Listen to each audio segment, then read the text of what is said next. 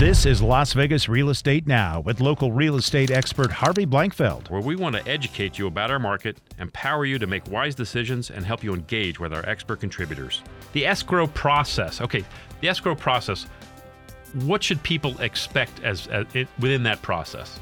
Um, well, the the process itself is I don't want to say it's straightforward because it's like any other process. You're going to have certain things that you're going to have to accomplish through that. We're a third neutral party, um, so we don't really work for anybody except the clients themselves. Right. Um, we do everything through uh, written correspondence.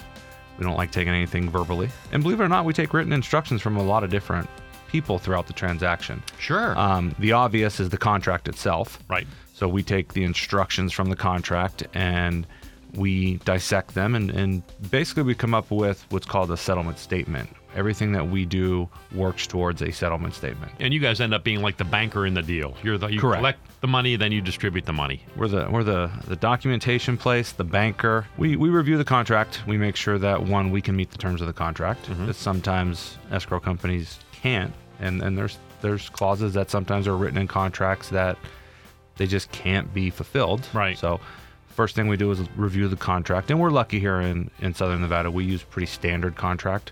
Indeed. Um, so we have the contract pretty much a boilerplate, and we know what's in it.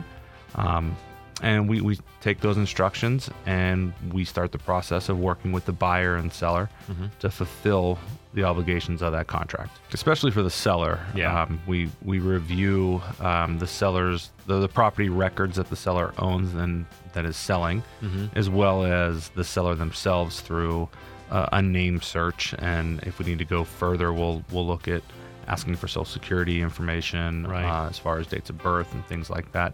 A lot of times we we don't need to go that far, but on common names, yeah, John Smith. John Smith definitely has a lot of liens against him, and it's, that's that's a situation where we we dig deeper and we make sure. But we're ultimately looking to get to a point of where the property can be transferred to a new buyer without any judgments, liens, or obligations from the old seller. Tell me a little bit about um, uh, one of the important aspects of doing a transaction, which is the preliminary title report. This is something that we that's involved every time.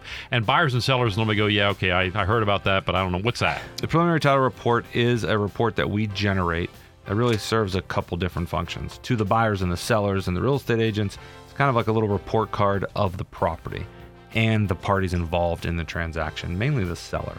Right. Occasionally, you will see things from the buyer pop onto the preliminary title report, but mainly the seller. And what it is is a public record search of the property or parcel number, um, showing everything that's been recorded against the property. Uh, it also shows taxes, um, any type of easements. The most important thing on the preliminary title report, though, is the information for the seller, what they're basically going to be paying off. Right. Um, everything on the preliminary title report, again, can be tied back to the settlement statement. So if we're paying taxes, it's going to be on the preliminary title report and the statement. Uh, if we're paying off a mortgage or deed of trust, that'll be on the settlement statement. So it's a nice report card of the property, as well as any judgments or liens against the seller's name and not necessarily the property. This has been Las Vegas Real Estate Now. Thanks for listening. And remember to tune in every Tuesday morning at 9 a.m. on 1015 FM, 720 a.m. K Dawn.